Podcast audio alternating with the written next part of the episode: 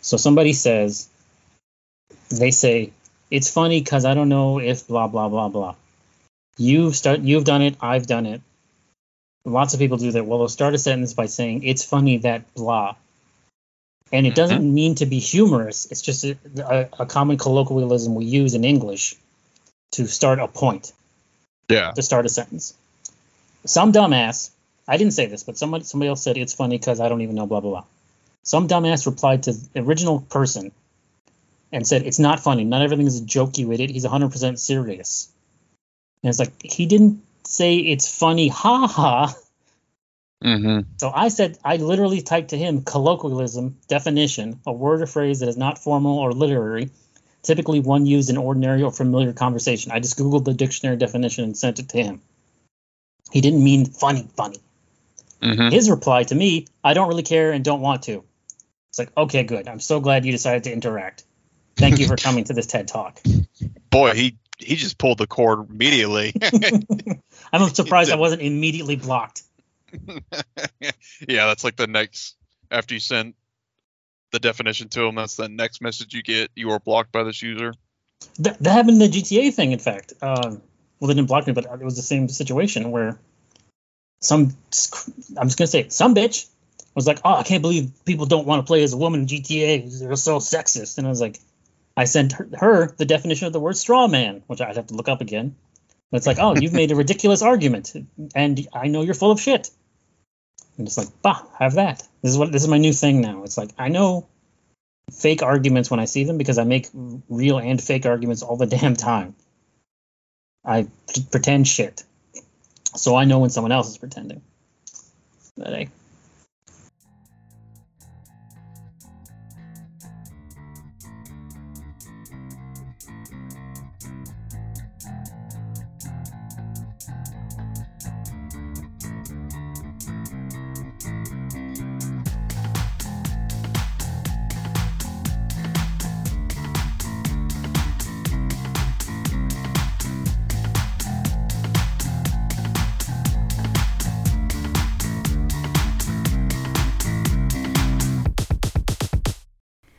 This is the Internet's Worst Gaming Podcast. I'm your host, Loki S. Jarson. With me here again today is my good friend Joe F. Sizzy. I think that was the middle initial we just cited. Yes, but the F has a different meaning every time we ask about it. It's like that story an old war veteran will give about that scar he got. It's different every time he tells it. Oh yeah, when he says to Rachel, "Do you want to know how I got these scars?" And then he's like, "Oh, his dad." Yeah. Uh-huh. Mm-hmm. But then the next time he tells Batman, "Yeah, I know." How have you been? I've been good. I say this every time I think, but I'm amazed on how long it takes. You know how long the time passes between these shows, and life happens, unfortunately. Yeah. No, I don't mean it to be that way, because I do enjoy this. I do enjoy talking games with you. It's just we do that all the time, and we don't record it, unfortunately. Yeah. Yeah, see, that's our problem. We should just record on Skype more often, like you're suggesting, or figure out how Discord works. Somebody tell me, please, because I don't get it. I'm too old. I mean, I used it a little bit I used it a lot when I was playing Final Fantasy 14 with my brother, but I only got as far as how to add friends and how to invite them to chats, and that was it. How to influence people. Yeah, I wish. Yeah, you think I'd be here? I think we should just get right to the most recent big story. There have been several showcases, and if you want to talk about games from showcases, you know, directs or PlayStation directs, what they're called. I don't remember. States of Plays, you can, but the most recent big story that we put off talking about was the GTA 6 leaks. Yes, yeah, just not even a week since this recording. Mm-hmm. It'll be another week before I release this, but it's still in the recency. Oh yeah, I mean this is still relatively big news, and this is without a doubt the biggest leak or one of the biggest leaks. The Half-Life 2 one might still hold the crown. I wasn't really big into the internet scene back then. That sounds real old manish, like, but it was like 2006 though, right? 2005. I think it was earlier than that. I thought it was like 02, 03 when that happened. And for what I remember, or at least what I've read about it over the years, is that one still I think kind of holds a special place in, you know, leakers' hearts, because that was an old-fashioned hacking job. Like it was some kid in Germany or Switzerland or whatever with in his basement with his dad's computer, and he, you know, like a scene out of the movie's Hackers, he actually got into Valve systems from the outside and whatnot. But yeah, this new one was a similar idea in that he was just like piggybacking off one of the employees that left their shit open or something. Yes, I believe this hack job with involving Rockstar, GTA 6, there was a lot more social engineering involved. I don't know the full details, but he somehow was able to get this employee's information or fish it out of him to get into his Slack account. And yeah, that's what it was. This was the first time I ever heard about Slack, because I've never been in a workplace that has used it. But apparently, talking about Discord, from what I've heard in layman's terms, it's basically Discord for businesses. Mm-hmm. You know, it's a place where employees can chat with each other, send IMs, upload images, video files, whatever, data files, all that kind of good stuff. It's basically WhatsApp, but less stupid. Yeah, a little more buttoned up, if it were. A little more professionally done. So, but yeah, he somehow got this guy's info for his account, and he's able to just basically just get to the account and download all these images and video files, and then uploaded them to the GTA forums. And then once they're on the internet, they're everywhere on the internet. Yeah, everybody saved it, and everybody's now an NFT owner, and they own those images and can never be taken away from them. But yeah, this guy just kind of, he dropped the gaming leak bomb of the decade. And so, okay, now I'll dispute this point, because I don't know that this is bigger necessarily. It might be bigger from like a managerial or business or consequence standpoint, but from like a gaming meta, where trending topics occur and where discussion on forums and Reddits is, I think Last of Us 2 leak was bigger in terms of impact. You're probably right. I think it was big in the fact that it was Rockstar, and yes, you would never think this could happen to them. This shit happens to Sony all the time. Yeah, they Rockstar, they are a huge business, put it lightly, and they play things very close to the chest. And as far as I know, I've never heard of their systems having any incursions whatsoever before this. And it sounds like from everything you hear, they run things very, very tightly. They run a tight ship over there, so yes. It's big in that fact. But it wasn't exactly it wasn't. It's not like it was a surprise that they were working on the next Grand Theft Auto game. Mm-hmm. I don't know how deep you're gonna go. I don't want to necessarily talk about specifics, JIC, just in case whatever. But we can talk overall, a broad spectrum. But my point of the comparison to Last of Us 2 leaks is like, there are lots of people who saw these GTA 6 leaks, myself included, who was like, you know what, this looks better than I imagined, pretty good, a few years off. I'm interested to play it. I can't say more or less, but it's good to see progress. Whereas Last of Us 2 leaks, a lot of the discourse was, oh, thank God I don't have to play this now. Yeah, it seems like... from what I remember, the leaks of the Last of Us 2 were a little further along in the development cycle. Yes, it was basically almost done, and then PlayStation was forced to give out a release date shortly thereafter. Yeah, you're right. And the Last of Us 2 cases, the things that got leaked were the main story points, which is the biggest... It's a story game, yeah. Yeah, it's the biggest draw of a game like that, so... Do either of us really care what the story of Grand Theft Auto 6 is? No. And, I mean, the things that were shown were just characters walking around, pointing a gun, just kind of doing... just demonstrating how the world looks and, you know, how it plays. A lot of physics testing. Yeah. And like you, I was pretty impressed at how it looked. I think it looked as good or maybe slightly better than GTA 5 did on the current consoles. And I'm interested to see how much better it'll look as the development goes on. And I'm sure it'll still be a couple of years before it even comes out. The real, I guess, criminal element of this is that, you know, no specifics, but on the screen there was a lot of lines of code.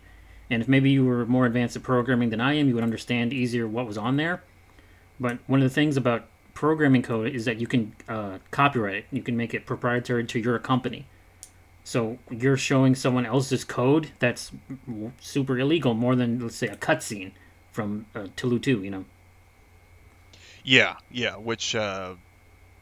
basically just reinforces the fact that he was just downloading these files from a chat that the employees were sharing amongst each other, and just kind of, you know, comparing, you know, like putting it on the Slack room or whatever they call it, and just sharing their work and, you know, reprising it amongst themselves. So yeah, it wasn't like he downloaded the teaser trailer early and then just threw it out there. No, yeah, it was actual, a little, there's, you know, showed some of the meat and bones of the actual work on it. I think it was late last year, early this year, Street Fighter 6 had a leak too, and it showed the whole roster of the launch roster for the game next year. And Capcom would come out and say, "Oh man, we're really sorry you had to see that, but we're happy that you're excited to play the game."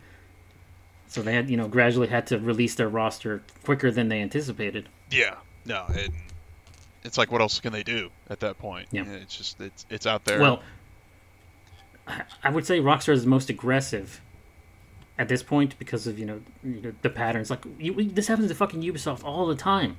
The most recent one, Mirage, got leaked like a week before they officially announced it. But it's so frequent with Ubisoft that they never do anything about it. They don't give a fuck. It's like, another employee leaked our data again. Oh, well, what are you going to do? You know, Capcom was kind of like hat in hand, all shucks about it. Mm-hmm. I know Naughty Dog went after people. Rockstar may have had the longest possible reach in that they actually allegedly found the person who hacked the employee in the first place. Yeah, that just came out yesterday. Apparently this hacker, he's a 17-year-old kid in the UK. And it was actually, it was UK police. I think it was in Oxfordshire where they made the arrest. And apparently they had a investigation going in, cooperating with the FBI, who were also tracking down this hacker group that this kid was a part of. But because they were asking, like, Uber services too, right?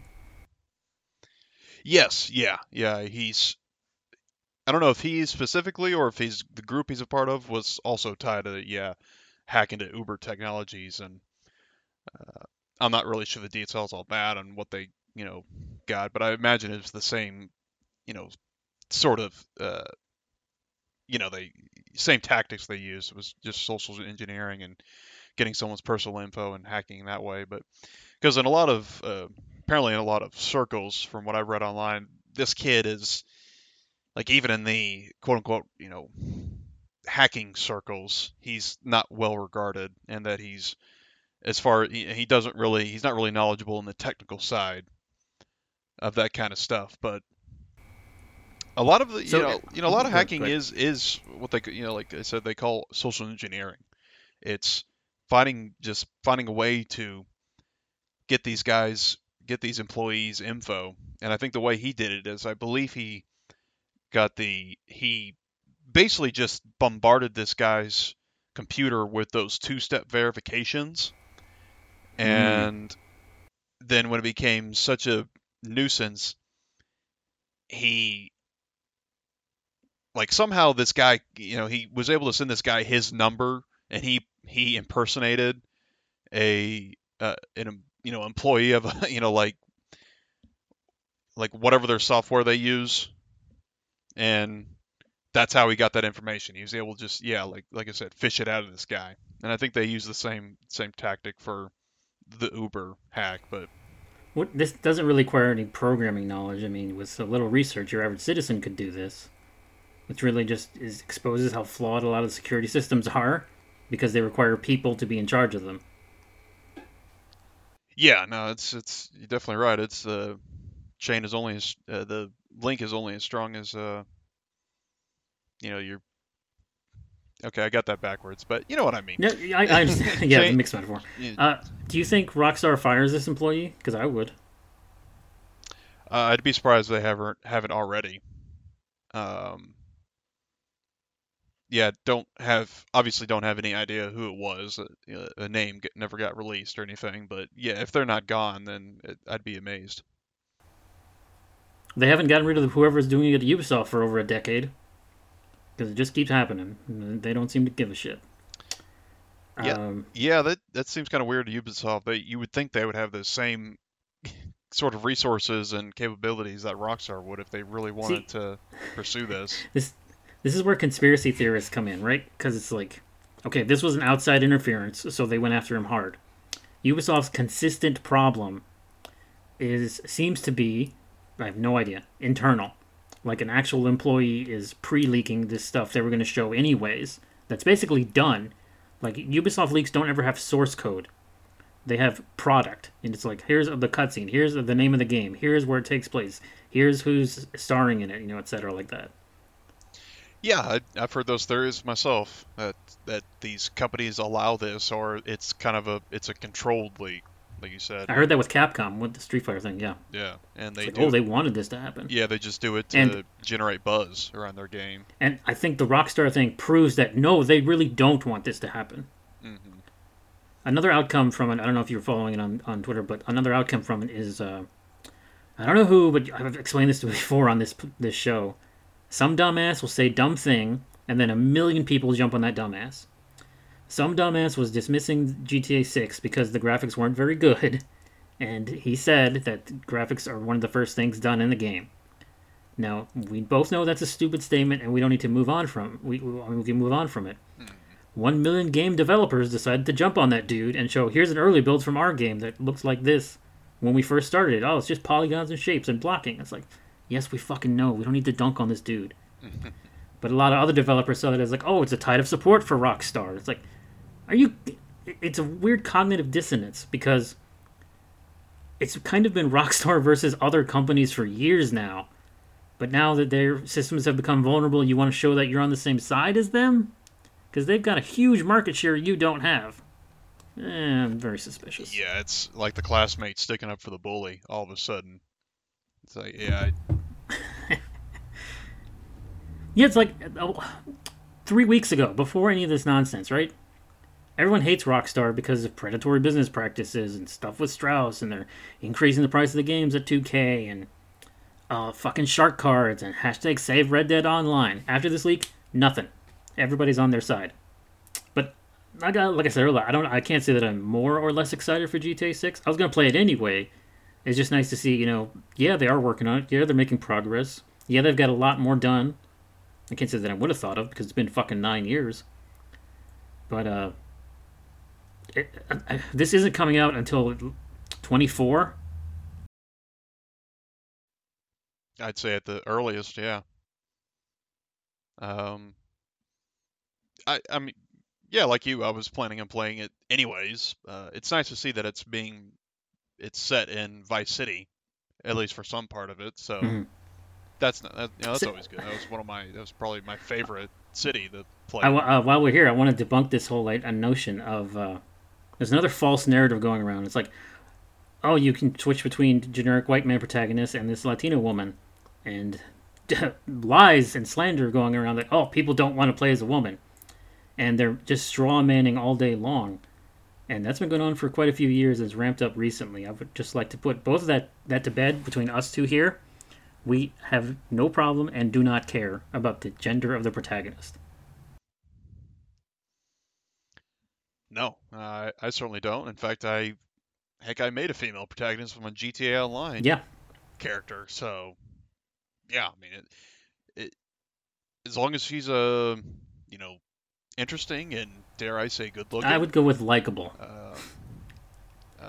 Likable would be also good too, but at least with a GTA game, if she's an insufferable character, it still wouldn't be a bad thing because it's almost like you would expect it in a game like GTA. You play murderer psychopaths every game. Yes, yeah. These are not good. These are not good people we're playing as. They might be charming.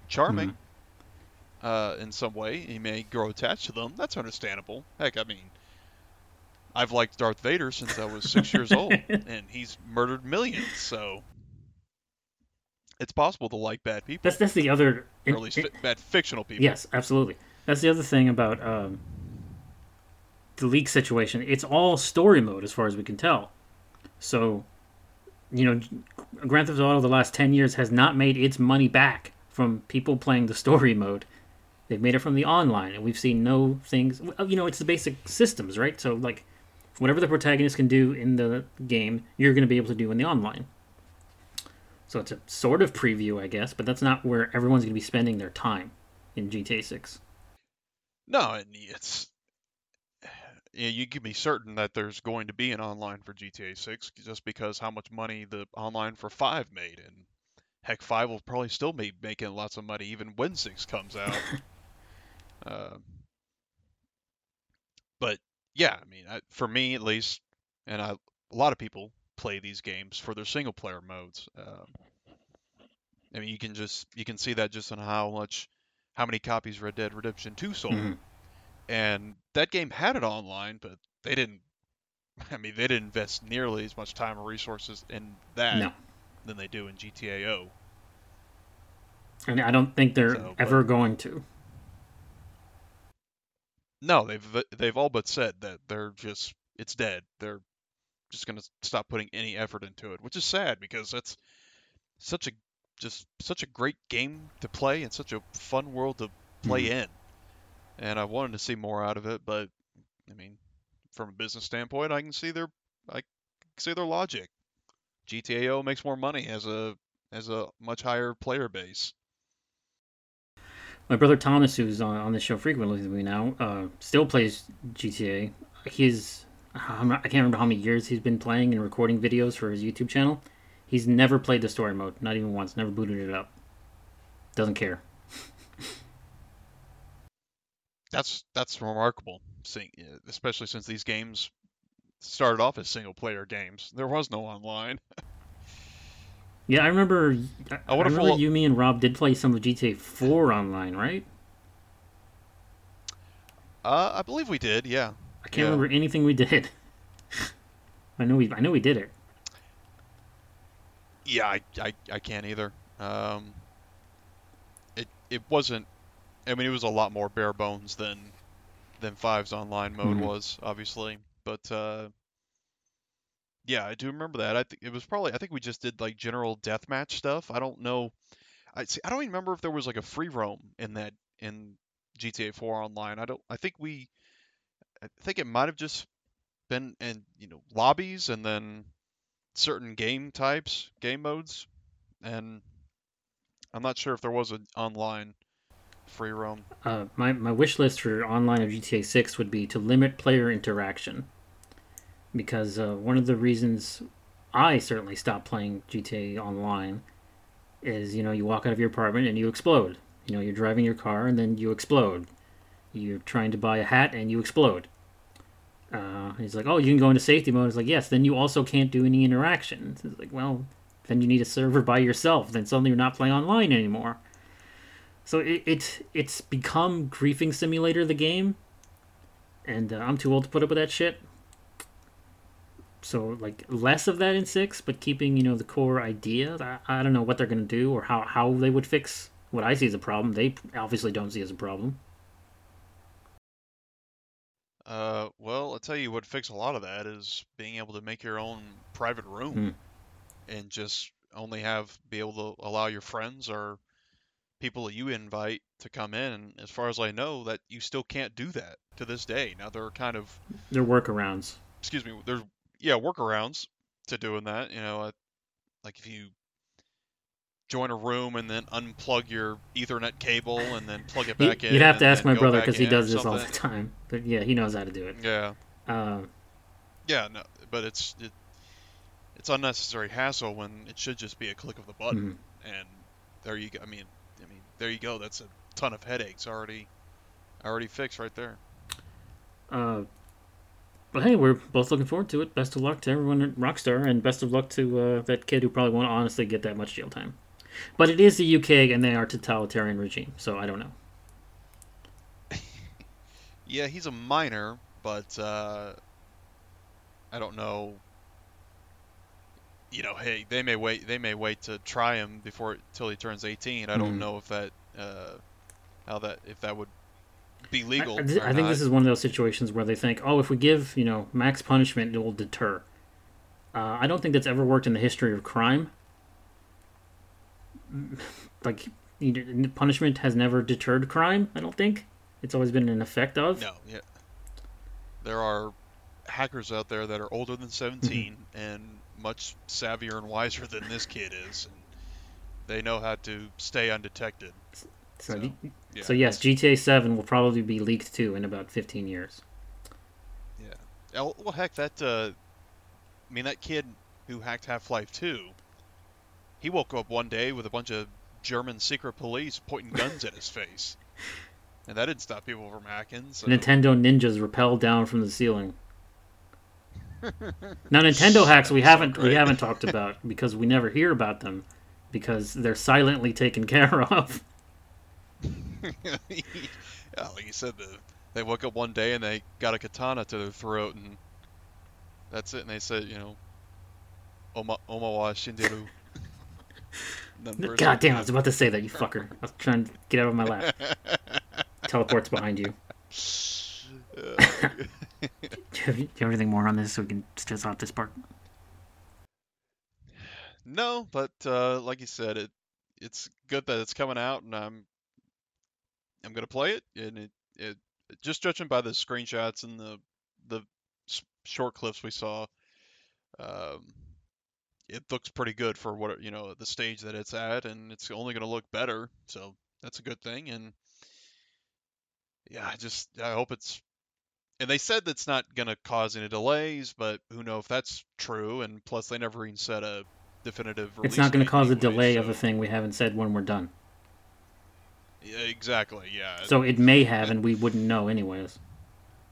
Mm-hmm. Yeah. Exactly. In fact, I wouldn't be surprised if they just use this to their advantage. They're like, wow, man, we're probably going to delay this game anyway, so... Okay, yeah, we got a ready-made excuse now. Great. And again, temporarily everyone's on Rockstar's side for a couple of weeks, and then they'll do something else.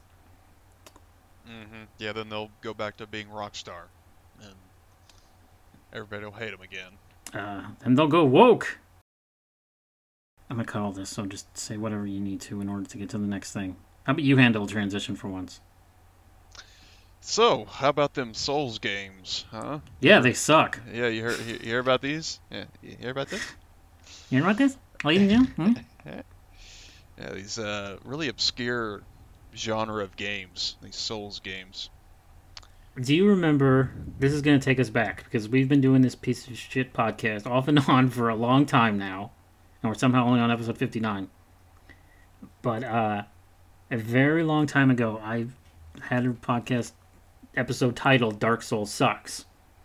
Because I rented it from Gamefly, played a few hours of it worth, and just got so frustrated. And I was like, I can't believe anybody could possibly like this game. And I think this was around the time Bloodborne was about to come out. And there was an intro of a different episode where Rob was talking about his interest in Bloodborne, even though he'd never played any of the other kinds of games. And I said, I'm not interested in it because it's from the same people who made it. It's the same kind of game. So let's fast forward all these years later. I've played most of them. And I still really only like just the one. I've come around on Dark Souls 1. It was the PS3 version. And 2 never was able to grab me, even though I beat it twice. And 3 never grabbed me, and I got really far in Bloodborne, but I never had any fun. And I haven't touched Sekiro, but I've played a lot of the clones. And Elden Ring came out this year, and it's probably going to win Game of the Year from every single publication. Except maybe the Game Awards, the Jeff Awards. That's probably going to go to Ragnarok. What are your... I don't know, how did you get started? Because I remember you were also on the fence of, nah, I don't like this kind of shit. Yeah, like you, I played the first one way back when it first came out. I want to say, 2011, 2012, around then. And I... Unlike you, I wasn't smart enough just to rent it. I actually bought it. I bought it digitally, even worse. And I played a couple hours of it. I think I got through the first couple boss. I think I got past the Taurus demon, who's the second boss. Got out of the asylum and all that. But like you, I was just it felt like a slog. And everything just felt needlessly difficult, and I wasn't really having fun with it, and I just kind of dropped it. Never had any interest. Plus, my opinion on that franchise really, really turned just based solely on the fandom surrounding it. Because around that time, the first one came out around when Skyrim came out, and everybody was comparing the two, and all the Dark Souls fans were, there was a stupid meme of like how I feel after beating a boss in Dark Souls, and it's this grizzled veteran with a cigarette in his mouth, and then it's, oh, how I felt after beating a boss in Skyrim, it's this little baby with the medieval helmet or something stupid like that. We like to compare games here a lot, and... tech, if we're being honest, they're in the same genre of RPG, but they change in the subgenre. It's like, yes, they're both RPGs, but the way you interact with those random dice rolls is very different. So I don't think it's a totally fair comparison, just on the kinds of games they are. No, and I played Dark Souls 1, completed it for the first time last year. And I really liked it. Remastered on the PS4 version, yes. Yeah, it was I really liked it and really enjoyed it. I think Skyrim is an infinitely better game than the first Dark Souls, still, to this day. I mean, I agree. Skyrim's in my top 10 of games, whereas Dark Souls, it's probably in my top 100, but I don't think it's anywhere near as good a game as Skyrim, but it's a good game nonetheless, and the challenge is nice, and once you get into it, once you get used to the flow of the game, and you... Yeah, it all of these games really do follow a rhythm, kind of. It's like almost a dance with every fight. Mm-hmm. Yeah, and once you get used to that, and get used to a certain boss's attack patterns, or mechanics, or what have you, then you can eventually, try enough, you can eventually overcome it. And there is a certain satisfaction to it. But yeah, it's everything, honestly, with these games, it's everything in between that gives me the biggest headaches. It's, it's all the ambushes and all the status effects and all the incredibly long distances between checkpoints. Yeah, and all the environmental hazards and whatnot. Mm-hmm. And there'd be times where I would be looking forward to the fog wall.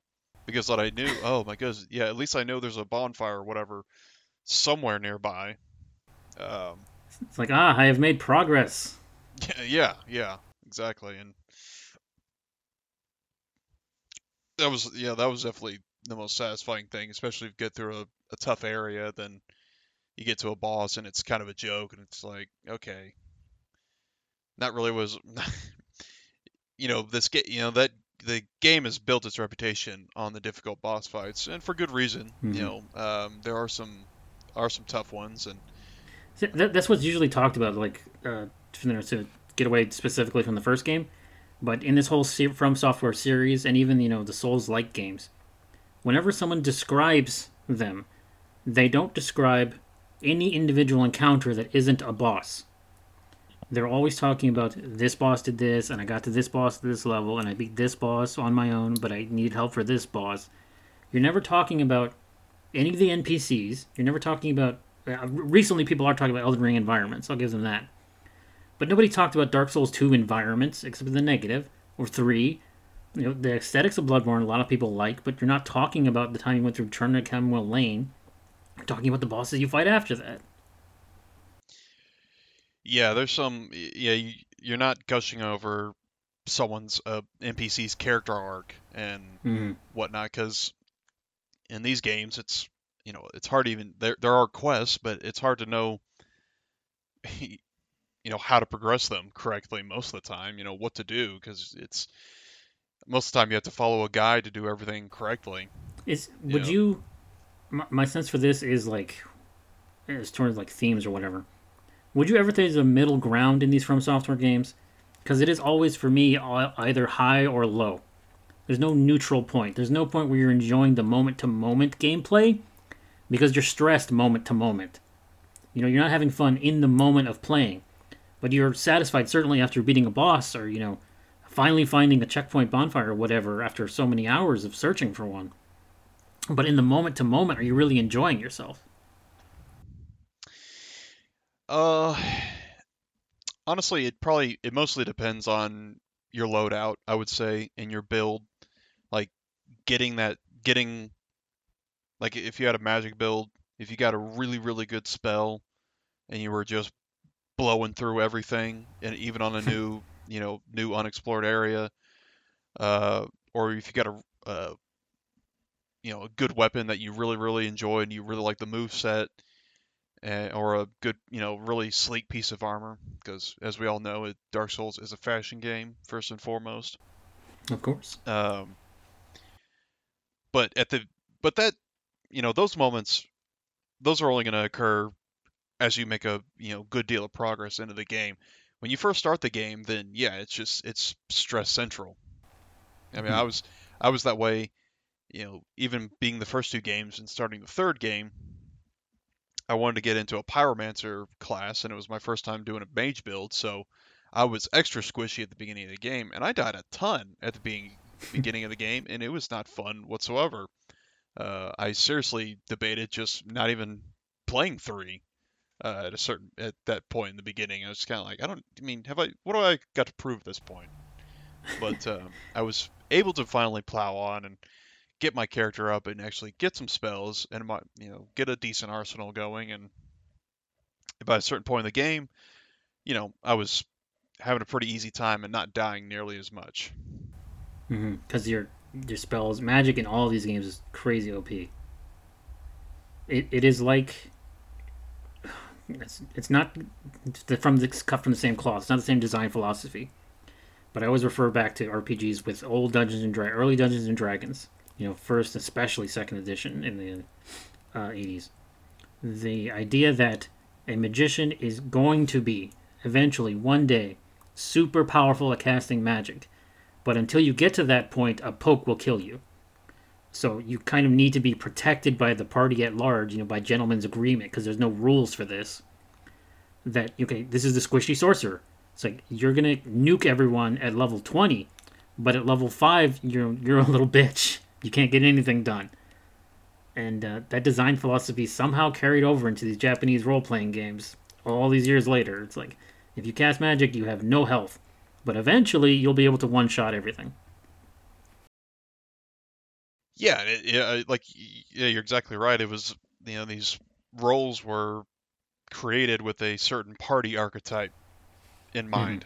And with a tank DPS healer. Everybody has their own strengths and they offset each other's weaknesses. Whereas even now, as recently as Elden Ring, which is FromSoftware's most recent and most largest and some may say ambitious game, it's still the same way because I you can you could actually respec in Elden Ring, which is very nice. And I respec into a magic class, oh, I'd say about 3/4 of the way into my playthrough. And yeah, I had, by the time I was collecting, I had collected a ton of spells, and I had some really good ones in there. And I was just melting everything in sight. But if something fell on top of me and hit me a couple times, I was dead. That was it, you know? It's in because I was wearing armor that either increased my intelligence or my MP, or, you know, didn't, or just weighed enough that it was under the, you know, certain, the threshold where you can, you know, have a medium roll instead of the heavy fat rolls. Yeah. None of these games allow for real cross-classing, which is one of my favorite things in any RPG. It's like, okay, I'm a mage, but I can wear heavy armor, so I'm not going to die in one hit. Or, you know, I'm a warrior, but I have enough, you know, magic defense that I'm not going to immediately get owned by the nearest mage. That's not really a thing you can do in these Souls games. At least not... Yeah, no, I would say definitely not in Dark Souls, and it's really only possible in Elden Ring, really, really late game, or even New Game Plus, which is what I did. I started a new game, and I played a little bit, and I beat a few bosses, but I respec into a faith build. But I made sure, yeah, to get my strength and endurance up a certain amount, so I could use certain weapons and armor, and like you said, you know, where I'm not quite as squishy, but my faith is still fairly high, but that's because I'm overleveled for what I, even for where I am in New Game Plus. So yeah, but like cross-classing in the middle of the game, yeah, it's, you're not going to be a master of anything, and it's just, you're going to hinder yourself.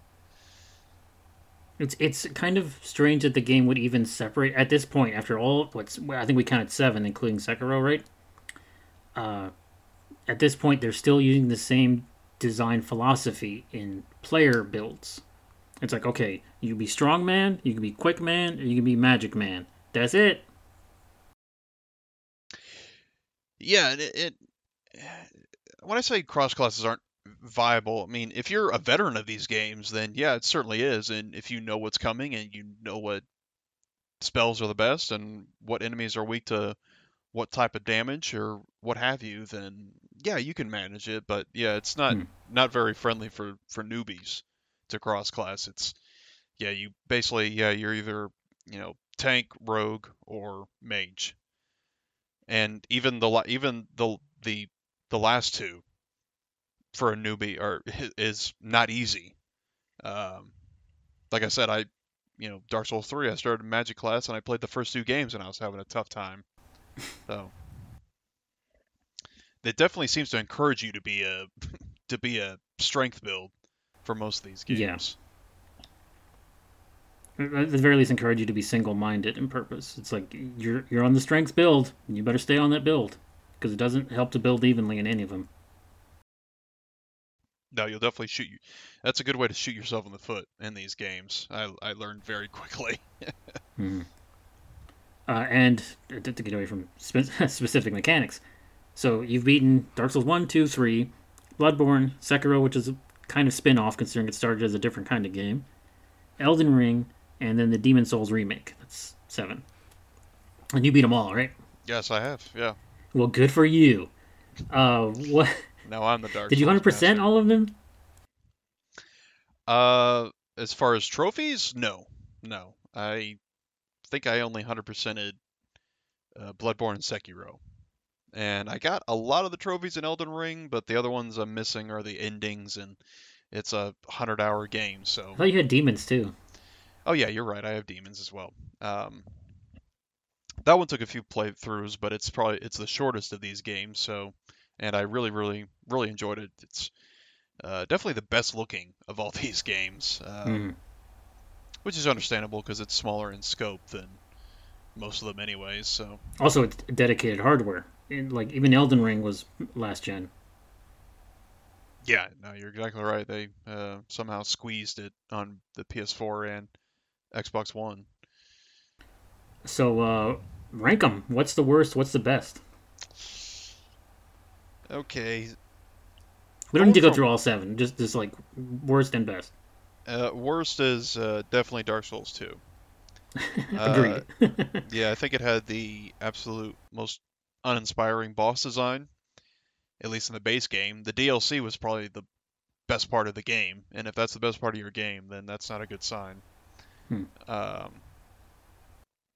And then after that, probably I would say Dark Souls 3, and which I really enjoyed, and I think Dark Souls 3 probably had some of the most memorable bosses of any of these games. And it had some, you know, pretty cool locations. You know, like we mentioned earlier, you know, a lot of the settings, you know, they're FromSoftware, they have their favorite, you know, they definitely have like their favorite types of settings and whatnot. You know, there's always somewhere like a Blighttown, or there's a swamp, or there's a volcano place, or there's an ice place and whatnot. And honestly, they just kind of run together at some That's point. Typical video game design, you know, back to fucking Mario. Yeah, no, it's not unique to them, but yeah, the most memorable things about these games are definitely the bosses, and 3 had some really good ones. And then after that, probably Dark Souls 1. It was really good. Even for a remaster, it was pretty dated. It was you moved very, very slow in the game, but luckily for sure the slowest of all the games. Yeah. It's if you play like Bloodborne, Elden Ring, and then try going back and playing the first Dark Souls, yeah, it's night and day, and it's really, really slog to get through, but I ended up enjoying it. I was able to acclimatize because, you know, hey, I grew up on old games, so it didn't take me too long to get used to it. But and then after that, probably I would say Bloodborne, which is the most recent one I played, and one I was least interested in initially because I didn't really care for the aesthetics when it first came out. When you told me you were playing through these games, and you're like, all right, I beat 3. I was like, oh, you can do Bloodborne now? You're like, I don't know. I might do something else. You really delayed Bloodborne for yourself. Yeah, that old English Victorian style has never really appealed to me in anything. That's why I never even beat Syndicate, and Syndicate's a really, really good Assassin's Creed game. But and it got some of my favorite characters, but yeah, I just hate the British, you know? What are you going to do? I know, I'm three-fourths British, but I hate them. I'm a self-hating Brit descendant. I'm a self-hating Mexican, so it's fine. But, yeah, and I'm still not crazy about it, and the game has never received a patch or a remaster, so it was 30 FPS, but again, I mean, I just got used to that. I'm not one of those that I need every single game to be in 60 FPS or higher. I can go back to a 30 FPS game. It's nice when there's, higher frame rates or whatnot. But I think the preferable thing is stability, because one of the things they did for the Dark Souls remaster is stability. It's like it would vary a lot, you know, especially old. You know, PS3 Blighttown is a different kind of game than PS4 Blighttown. Yeah, and there'd probably be a lot of people out there that said I didn't experience the true Dark Souls. No, the real Dark Souls is PS3 Blighttown. Yes, that's where real starts, for reals this time. But in Bloodborne, it had some interesting bosses. Not my favorites because there's a lot of Lovecraftian influence, and a lot of the bosses and stories. Spoilers, I did not expect there to be aliens in Bloodborne. I thought it was just going to be... Yeah, the big head guys show up, and you're like, oh, we're just going to do anything now. Okay. Yeah, then you're fighting some weird alien squid monster, and then... Big fucking Cthulhu's all over the place, yeah. Yeah, it got really weird. I thought it'd just be vampires and werewolves and whatnot, but no, yeah, enemies in space. But I really liked the trick weapons in that game. How there were, you know, not nearly as many weapons as there were in Dark Souls games, but every weapon had a secondary use to it, and it had a lot of variety in play styles, and I really enjoyed that and had fun with that. So after that, probably the Demon's Souls remake. Like I said, it's beautiful. It's a really good looking game. It's probably the most punishing is in terms of length between checkpoints. It's basically it was their first from 2009 or 2010, somewhere in there. Yes, and it is a 1-to-1 remake. There is no, as far as I can tell, there is no variation whatsoever. There's enemies are in the same place, items are in the same place, same weapons, spells, everything. We've had this discussion on this show before and off. It's like, you know, the difference between Resident Evil 2 and Resident Evil 2 Remake, the difference between Final Fantasy 7 and Final Fantasy 7 Remake. Demon's Souls is the most accurate remake ever. Oh, yeah, without a doubt.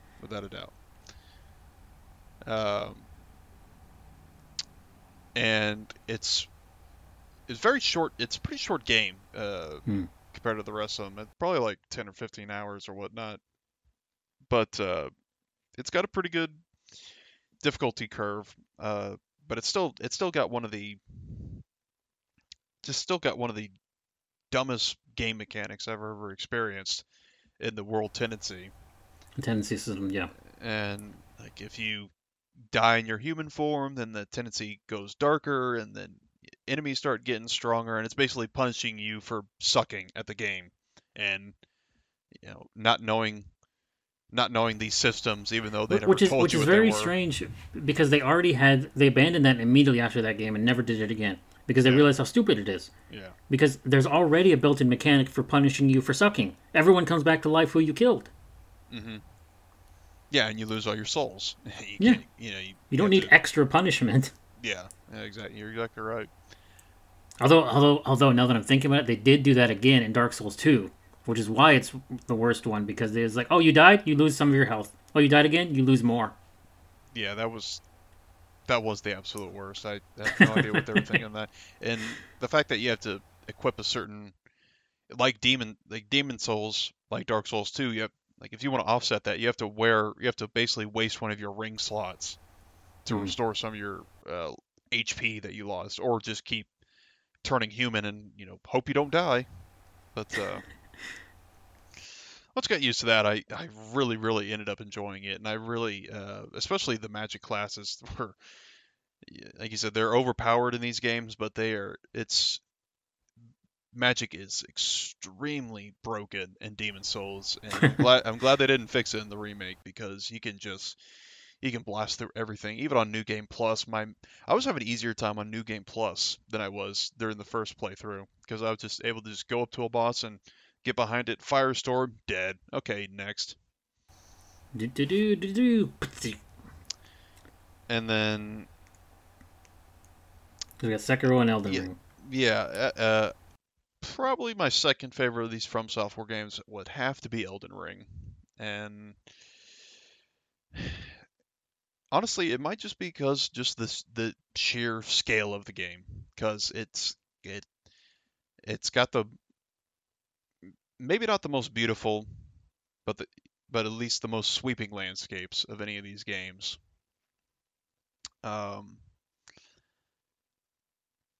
And there is something pseudo open world. Yeah, it's a very open world, and it's very there's a novelty to a game like Dark Souls being an open world. And this may not, this may sound like a minor thing, but for an open world, I think it's very important. It probably has one of the best horse animations and mechanics that I've played. And the only game I can think that did it better would probably be Red Dead 2. which is saying something, because you're a cowboy in that game. Your horses are your life. But the horse you get in Elden Ring Torrent is so easy to maneuver, and he can traverse almost anywhere you want him. He's got a double jump, which is nice, and he's fast as hell, and it's really, really easy to get out into the open world, and enemies in the open world are not nearly as tough as ones you fight in what they call dungeons, and because there's two types of dungeons. There's legacy dungeons, which are special areas, huge special areas that are supposed to resemble Dark Souls levels in the old games. And then there's regular dungeons, which are basically cookie cutter type mini dungeons that get old really fast. So they copy paste Chalice Dungeon from Bloodborne. Yeah, essentially. Listeners who may not know, but Chalice Dungeons were basically these dungeons you enter code in, or you create a ritual, and then you go in, and there'd be a certain formula. You go in, there's a lever you have to find that's usually protected by a tough enemy. You pull the lever, opens the door, you go through the door, you eventually fight a boss, and they get old really, really fast. What happened in the development of Bloodborne is they experienced boss bloat. They had more bosses than they actually had levels, and they didn't know where to put them or what to do with them, and they didn't fit in the lore, quote unquote. So they just dumped them all to this extra optional area, and some incredibly unique, you'll never see ever again kinds of bosses are stuck way the hell down in those Chalice Dungeons. And there's no real reason for them to be there other than to be there. They're just there. And in order to get them, you got to slog through the same room kind of over and over and over. Yeah, and you need to go through the dungeons to get the best, get certain types of gear and the best gems and whatnot. And it's just, it's soul sucking, literally. After a while, it's a bad idea that they just kept going with. Yeah. Yeah, it was a terrible experience, and otherwise really, really good game. And Elden Ring does copy that, not nearly as badly because they're totally optional. Well, Chalice Dungeons were too. But at least in the little mini dungeons of Elden Ring, there's usually something pretty good at the end. There's a weapon or a piece of armor or a spell or an ash of war. A reward for this pain, yeah. As opposed to Chalice Dungeon, which is a key to the next Chalice Dungeon. Yeah. But, in these mini dungeons, they had their own bosses, but I think there was only like 5 or 6 unique bosses, and then they were just all duplicated after that. So this has the opposite problem. They have too many rooms and not enough bosses to put in there. Yeah, essentially, yeah. I think they probably could have cut the mini dungeons, down in half, and maybe even more than that. I think that'd been just fine, because the legacy dungeons, the bigger ones, are really, really good. They're really, really unique. They have unique enemies. They have usually some really, really good gear scattered around, and interesting NPCs you can meet and all that good stuff. And there's usually one of the main bosses at the end of it that you can face. And even though, like I said, there's a lot of dupe bosses in Elden Ring, the big bad main bosses that you have to fight, the story bosses, are all, at least from a design standpoint, excellently done. And some of them are extremely unique. There's one, Rodan, who's this big old hulking gladiator guy, and it's hilarious because he rides on this tiny, he's like 20 feet tall, and he rides on this like normal tiny sized horse. And the poor horse is just like straining under his weight, but it still doesn't give in. He's just riding around the arena. And the arena is this just huge, vast desert expanse. And you can summon, like Dark Souls games, there's summon signs where you can summon NPCs. And in this arena, there's about a dozen of them. You can summon like 8 or 9 different NPCs to come and help you fight. And it's essentially a raid. It's an MMO raid in a Dark Souls game. And it was a really, really cool experience, unlike anything else in any other Souls games. And it was a ton of fun. And he was a tough boss. He was really, really, yeah, it was really satisfying taking him down, and especially getting his weapons, because he has a really, really awesome weapon and armor set. But yeah, the main bosses are all top notch. I mean, some of the best FromSoftware has ever done. And yeah, as far as like the open world goes, I don't know if it did anything truly unique, except for what I said earlier, just the novelty of, you know, Dark Souls game type gameplay. FromSoftware game, open world, yeah. Yeah. But as far as like, you know, what you discover and what you interact with, it's, you know, it's the same as most other open worlds. But again, it was a pretty cool experience. But everyone is good. No, good. I was just going to transition to number one. I was saying everyone is kissing Elden Ring's ass this year, certainly. But despite all that, you still like Sekiro the best.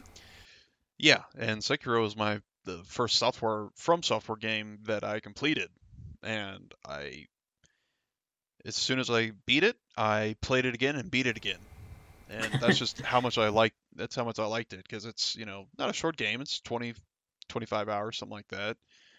But originally it was supposed to be a Tenchu game, because FromSoftware has the rights to Tenchu, the stealth assassin game where you poison rice balls. Yes, and you have a blast doing it. And as much as I would have loved a new Tenchu, I think Sekiro was a good alternative, because it has the most unique battle system from any of the other FromSoftware games. Still has the same, a lot of this similar formulas and systems of other FromSoftware games. Like the quest design is still atrocious and just unnecessarily confusing, but like we were saying earlier, it had these games have these flow to combat, and that's especially so in Sekiro, where instead of dodging attacks and waiting for your opportunity to strike, the game encourages you to attack, and then parry an opponent's attack. You know, and it's just, you have these meters called the poise meters, or is it posture? I can't remember. They keep changing the names. Yeah, they use a similar mechanic through mini games, but change the name. And you're basically trying to get your opponent's poise meter up to the max so you can stagger them, while also keeping an eye on yours so you don't get staggered. And yeah, it creates this just really unique rhythm that's different for every boss in the game. And there's still some of my favorite boss encounters, not just in FromSoftware games, but of all time. There were times where there was a couple bosses in Sekiro where my hands were sweating, I could barely hold the controller, my heart's beating like 150 beats per minute, and when I finally did beat the boss, you know, I just, you know, had this feeling of exhilaration that I never, and it's like that's what I imagine people described when they were talking about the first Dark Souls. And honestly, I never really felt that way with any of the Dark Souls games. I mean, yeah, there were bosses that were tough and that were really cool to fight, and I was pleased when I beat them. But I was like, Sekiro, I mean, I was literally that was after, your I get it moment. Yeah, there was after one of the bosses, who's an optional boss, and he's arguably the toughest boss in the game. After I finally defeated him, I was jazzed up. I had to go for a run after that. I was just like so pumped up after that. It was an incredible feeling, and it never really felt that way about any of the other bosses in any of the FromSoftware games. And maybe it's because it was my first FromSoftware game, but yeah, I'll never forget yours. I was gonna say that absolutely happened with me with Smough and Ornstein in Dark Souls 1. which is ostensibly the midway point of the game, and it took me a fucking month of going at it to really get it done. So I definitely felt that exhilaration. I think the music helped and the environment, you know, it's the overcoming the trial that's supposed to be the appeal of this thing. Mm-hmm. But I think when you overcome a trial so many times, it does begin to lose its appeal. It's like, okay, well, it's another one of these things. It's going to be hard. It's like, yep, sure is. Yeah, and I don't get me wrong, I had a similar feeling with Smough and Ornstein because, I mean, at that point, it was like... Like in Sekiro, there is a boss where you start fighting him, and then there's kind of like a tougher enemy that comes in, like a sort of miniature version of said boss that comes in, and that was a big oh shit moment.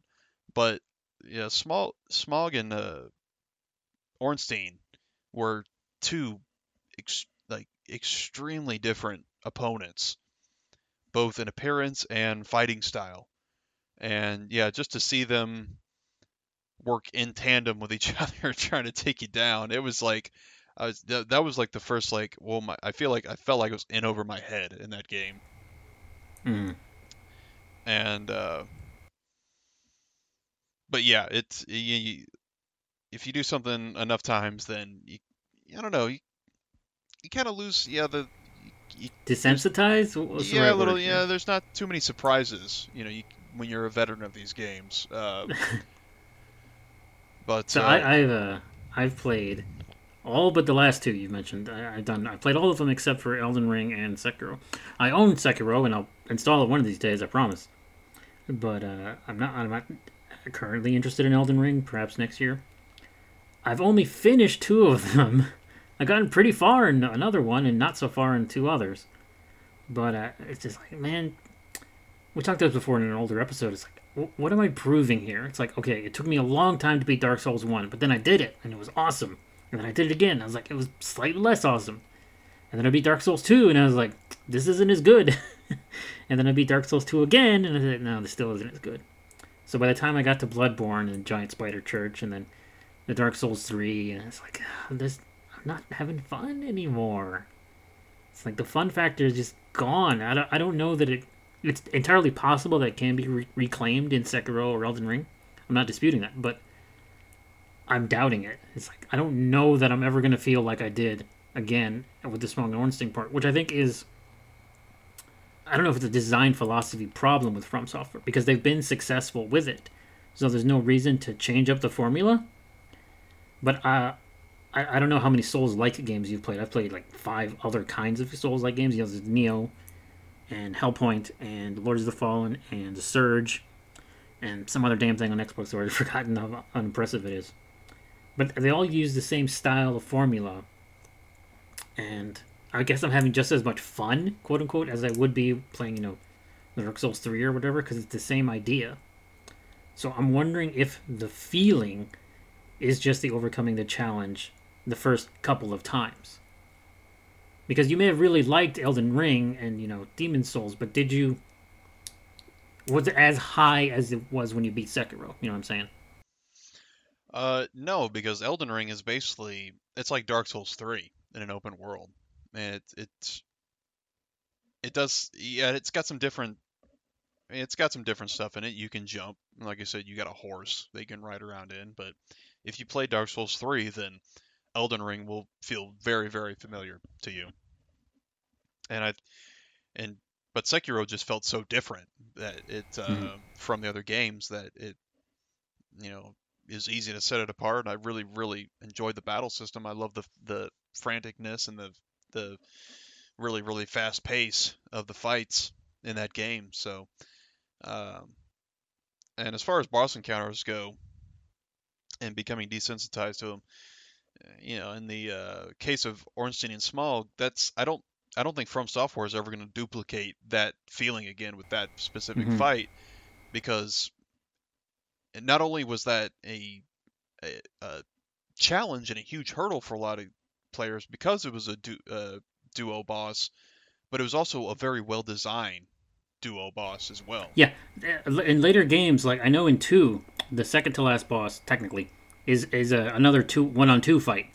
But the two you fight, are they basically exactly the same kind of archetype? Mm-hmm.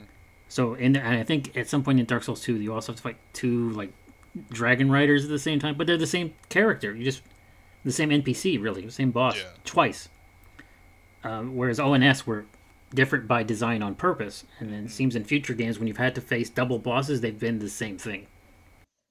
Yeah, exactly right. They're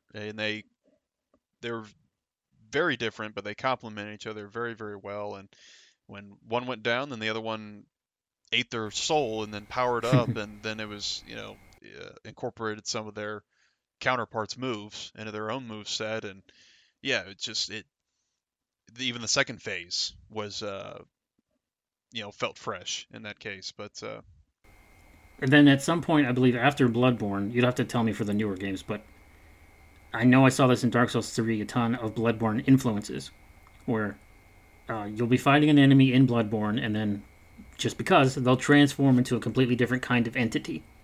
It's like, oh, I'm a third of the way down my health now to use my extra attack I normally wouldn't use, and this was very true in the DLC for sure. Yeah. And so when that started seeping into Dark Souls 3 when I played it, it's like, goddamn, nearly every scrub enemy is like, oh, a squid popped out of his head halfway through. It's like, come on, man, we can do this with everybody now? And it turns out, yes. Yeah, Dark Souls 3 does it even in the first boss. Yes, it does. Index Gundyr. Yeah, Gundyr. And he just, all of a sudden, just these giant tentacles sprout out of his head. It's of this, giant guy in armor. It just felt totally out of place. And yeah, you can definitely see the influences of Bloodborne on 3 especially. Elden Ring does have that. I don't think there's not in the main bosses. There aren't not too many anything egregious. One of the main ones you fight, like halfway when you get his health bar halfway through, he like sticks his arm into a severed dragon's head, and then he uses that to spray fire. It's actually pretty cool. But it's just not like coming out of his body just randomly or what some entity that. Is not related or anything like that. But you've made me use 2% of my power. Yeah, but quite a few of them do have secondary phases, but they all felt, they all fit with that boss. It felt, as far as their design or their lore or whatever. So nothing too egregious. To close this out now, can you tell me what was your favorite story of all of these games? I don't even know what the story is in any of these games. Surely Sekiro has a story. It does. But again, it's got multiple endings. Like most of them, I think it's got 4 endings. Because I'm on the side of, again, I haven't played 2 of them, but I'm on the sides of none of these stories matter. I don't give a fuck about any of the NPCs. Yeah, no, and that goes for any of the games. Yeah, I'm pretty much the same way. I mean, it's just like the first game, you're lighting these fires or extinguishing them and putting the age in darkness, and it just like doesn't matter whatsoever. Has no bearing on the next games. And second game, I don't even remember the second. Like your families get killed by a curse, and then you get inflicted by it. And you're trying to lift it.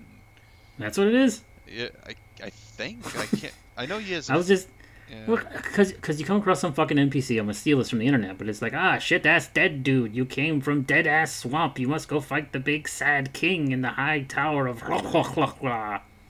Watch out for evil dog. It's like NPCs are fucking worthless in all these games. Yeah, they don't help you at all. It's as far as progressing in your quests go, but. Yeah, 2, I have no idea. I know there was a king that was like in a tower that you killed, and then probably there was a throne watcher, and then a throne defender or something. There was a big tree guy, yeah. Yeah, there was some big blob that was a scholar that you had to kill, and I don't know. And then 3 was much the same as the first one, just whether lighting the fires or plunging the age in darkness and blah blah blah, all that. Bloodborne is like dreamer, hunter, dream, hunt, dream, hunter. Yeah, you either wake up, take over the dream, or become a tentacle, and then this anime girl picks you up. And I think we've all seen enough hentai to know where that leads. And then, yeah, Demon's Souls almost had a coherent story. You know, there was a kingdom. It has a very similar story in the lore, quote unquote, to Bloodborne, in fact, because it's just like old gods reawakened. Yeah, there's a kingdom, and then a fog rolls in, and then demons start coming out of the fog and killing everybody. Then like a giant tree demon comes along, and the king makes a deal with a giant tree demon, and he's able to get stronger using demon souls, but then he becomes corrupted, and then another demon starts impersonating the king, and then king's like a blob, you have to kill him. Can you name any non-boss NPC? Any game. Well, there's Andre the Blacksmith. All right, I took that one. You can't use it. Damn it. There's the Maid in Black, and I guess it counts. There's also Ben the Blacksmith in Demon's Souls, or is it Ed? No, it's Ed. It's Ed. Yeah, I think like that reaches my overarching point of like none of these people are memorable, and you don't care. The point of the game is the game, you know? Story doesn't matter. Your friendly NPCs don't matter. Well, there was in Sekiro. There's Emma. She's the Sekiro waifu, and she's probably my favorite waifu. All right. Of all the Sekiros, because you give her your seed, and then she increases your flask number. Wonderful. Can you name a single Bloodborne NPC? There's the doll girl. The one you remember the level up women, but you don't remember any characters. Well, them and the blacksmiths are the ones you interact with the most. So obviously, those only ones you're gonna remember. But most of them don't have names, and even if they do, you have to look on the internet. And it's like, I would have known that. Yeah, this is one of those games where if you want to see the real story, you got to look up fucking Destiny Wiki or whatever. Yeah, or watch a Vadi Via movie or whatever his name is. Look. I think he makes up stuff a lot of the time. He has to. Everybody just accepts it. And you go to what's the guy's name? Miyazaki, right? Go to Miyazaki. He's like, hey, is the real story behind Bloodborne this? And he would probably be like, yeah, sure, why not? Yeah, whatever you say. Buy my next game. Don't care. We're owned by Tencent now, so we got that going for us. Which means the next Souls game will have microtransactions. Yay. Pay to wins. What do you think the future for this series could be, considering where they've gone with Elden Ring? What can they do next, really? Well, as we know, publishers and developers love to follow the money. Yeah. And Elden Ring made a shit ton of money. Yep. So, if I had to guess, I would say it would be another open world game. And yeah, I hope I wouldn't mind another open world game from software. You're not fatigued with the series? Well, I was going to get to that. I think for me personally, I think they need to start experimenting. They need to switch things up. How much? I don't know, because you can make the argument that if they change too much, then you lose the identity of the series. Yeah. Especially if it's an Elden Ring sequel. Now, if it's an entirely new IP and set in a different world and whatnot, then they may have a little more leeway to change things up. But yeah, I think it'll be another open world game. But I also think I would love to see them experiment with new mechanics. We talked a little online, but offline, and like one of my biggest gripes with Elden Ring, and it's something I thought they would have implemented, but they didn't, was just the pace of your character. If you're a certain build, like a strength build, you're way down in armor. You expect not to be able to move very fast. You can, where you can build up your endurance enough and put on certain pieces of equipment where you can still have your medium rolls, as it were. You're not just got heavy rolling everywhere. But it'd be nice if you were say a dexterity build and you were playing more like a rogue character with knives and leather armor and all that, it'd be nice if you could maybe move a little faster or have a flip or something, just make it feel like I'm playing a speedy character. Something to spice it up. Yeah, or if you're a magic class, have a blink. Have something where I can teleport back or sideways or something. Some escape mechanic, to help me defensively instead of just like, okay, I need to nuke down this enemy in front of me because if he hits me or sneezes on me, I'm dead. Yeah. Just have something, have some defense mechanism where I can maneuver around and escape and whatnot. And if you want that to cost mana or stamina or both, then fine, whatever. But, make them a little more unique. A guy in full plate armor should not move as fast as a rogue in leather armor, in my opinion. And that's really something I would really want them to put in the next game. It's just have these classes actually feel different, vastly different, in my opinion. And have a real reason to pick between the three archetypes, quote unquote. Yeah, exactly. Well, I would hope that they add more pause features and accessibility issues to make me, a professional game journalist, able to beat these games. Because they're just too darn hard, and I refuse to get good. I don't have time to get good. Too old to get good. I'm not too old to get good. I just don't care. I don't want to put in the time it needs to get good. I did for Dark Souls 1. I told you I put a solid month into that game. And then after that, I was like, that's all the investment I'm given. But I want to thank you, the listener, for investing your time in this show. You can find me on the internet, on Twitter, at Loki Jarson. Stizzy, you can find in the I don't want to say dark web because that makes you sound evil, in the brown web. Yeah, more like the I don't know, the tan, the something like an earthy color. Not quite. He's an earthbender, earthbending web. I'm not hanging on Silk Road or anything, but yeah, I'm around. You're just in the regular shitty parts of Reddit instead of the really shitty parts of Reddit. Of course. You have any final thoughts to close up here? No.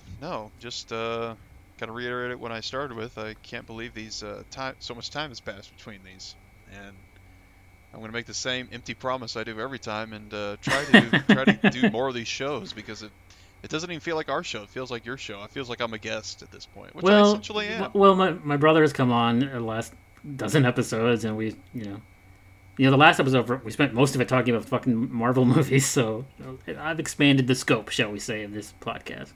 Hey, I'd be up for that, too. I'm not trying to portion blame to you at all. I mean, it's totally my fault. I could make time if I wanted to. As the host, I'm going to blame you, too. Thank you for listening. Goodbye and good night. Good night.